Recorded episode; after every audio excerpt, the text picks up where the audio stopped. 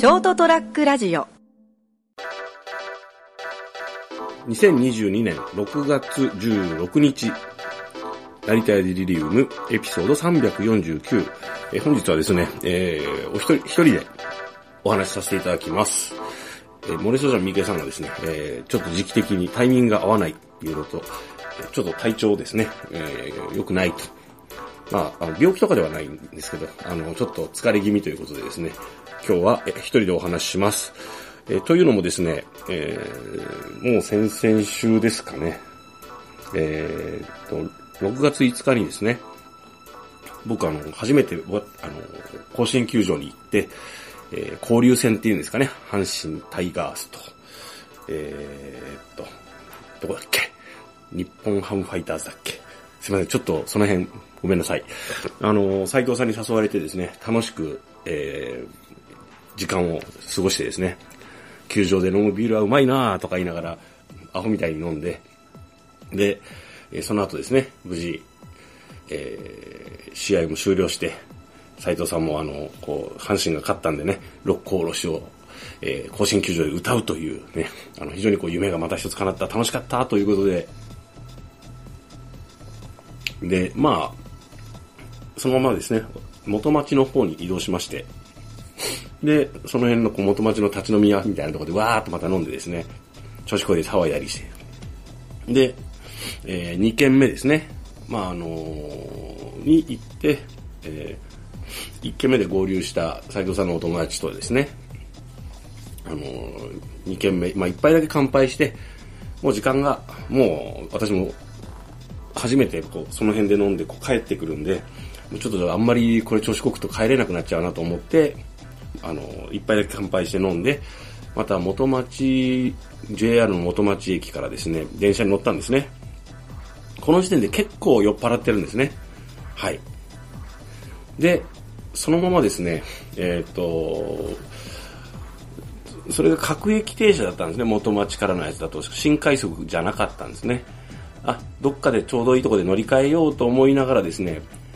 うとうととちょっと寝てしまったんですね。で、はっと目が覚めて、あ、この駅かと。じゃあ次の駅で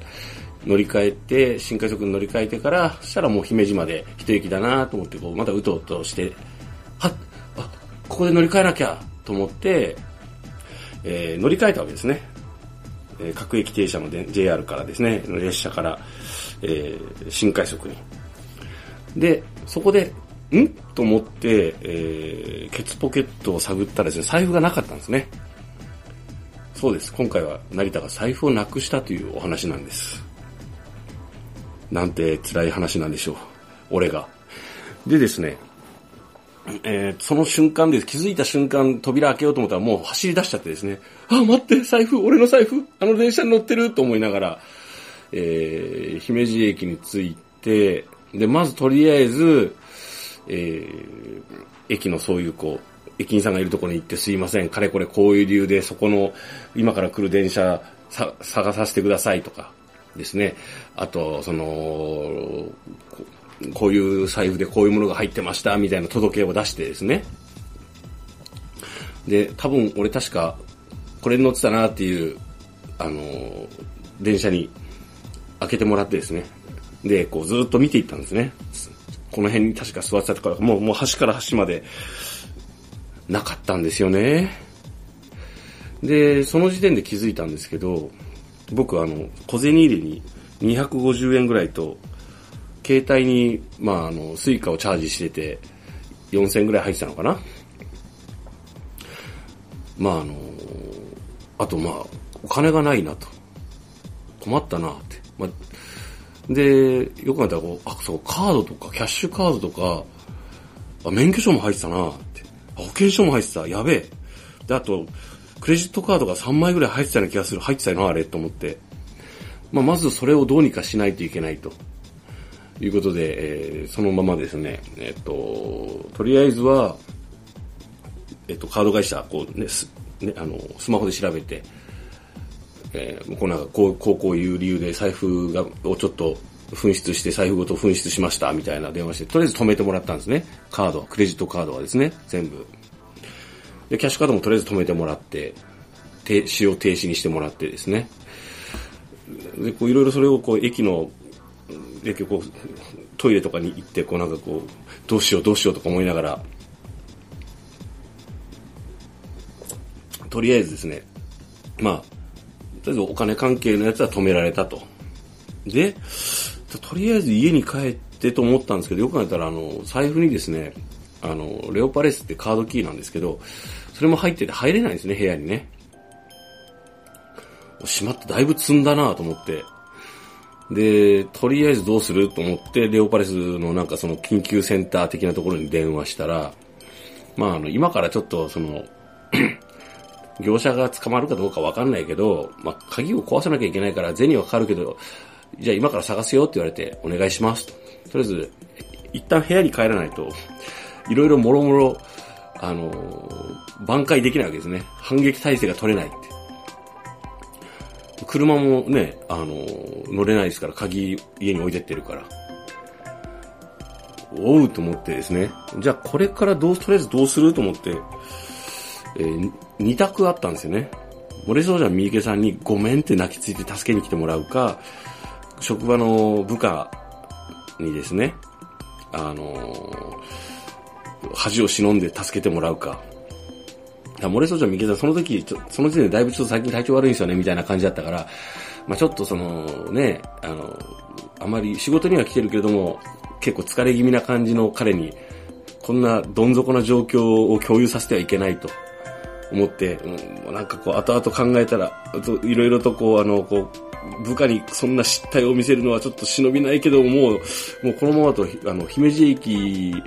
周辺の雨の当たらないところで一晩過ごさなきゃなんなくなって、ちょっと耐えられないと思ってですね、一瞬あの、ビジネスホテルに泊まればいいかと思ったけど、泊まれねえじゃんと思って、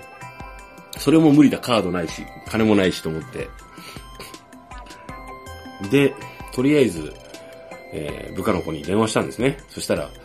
まあ、それもいいんですけど、僕1万ぐらい貸しますから、ホテルかなんか泊まりますって言われて、いや、そういうことじゃないんだ。とりあえず、スマホを充電して、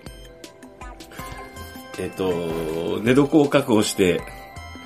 何よりも明日たい、明日俺がいろいろ動くのに足がいるんじゃと思ってですね、えー、とりあえずごめん、ちょっと今日はこういう状態なんで困ってるから助けに来てくれということで駅に迎えに来てもらってですね、すまんけど今日は止めてくれやというところでですね、えー、彼のアパートの部屋に入れてもらってですね、止めてもらってですね、で、そこでもまだ何箇所かこう電話したりとかしてですね、で、まあそうだ、警察に電話しなきゃと思って、紛失届をそこでいろいろとメモ、メモをしながら、こういう届け出をしたみたいな。えー、ちなみにですね、あの、こう、あの、とそういうこう、遺失物とかを届けた時に番号を言うんですよ。受付番号みたいな。その番号は非常に重要なので、皆さんも、えー、警察に電話でですね、あの、届け出をした時は、その番号をしっかりと、あの、メモっておかないと、後々クソめんどくさいですよ、っていうところでですね、えー、気分よく人生初の甲子園球場での、え野球観戦と、そして、えスタジアムでのビールというね、楽しい時間を過ごした。そして、その後の打ち上げでもですね、え、楽しく飲んだ。しかし電車に乗って、そして乗り換える時に財布を落としてしまった成田の明日はどっちだ？というお話でございました。この続きはまた、え、来週お届けしようと思います。最後までお聴きいただきましてありがとうございます。成田エデリリウム成田がお届けしました。おやすみなさい。